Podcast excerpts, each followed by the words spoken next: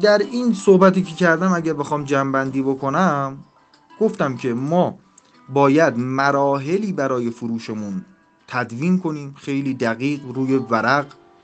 اولا که از اولی که یک مشتری اصلا با ما آشنا میشه چه چیزی پیشنهاد میدیم این مشتری از کجا اومده به تناسب اینکه از کجا اومده چه چیزهایی پیشنهاد میدیم مرحله بعدش چیه کسی آیا با تماس بگیره؟ و گفتیم اگر قرار کارهای تماسی انجام بدید می‌تونید از نیروهای دورکاری استفاده بکنید و می‌تونید از سامانه استفاده کنید که حتی صدای مشتریانتون رو به صورت رندوم چک بکنید.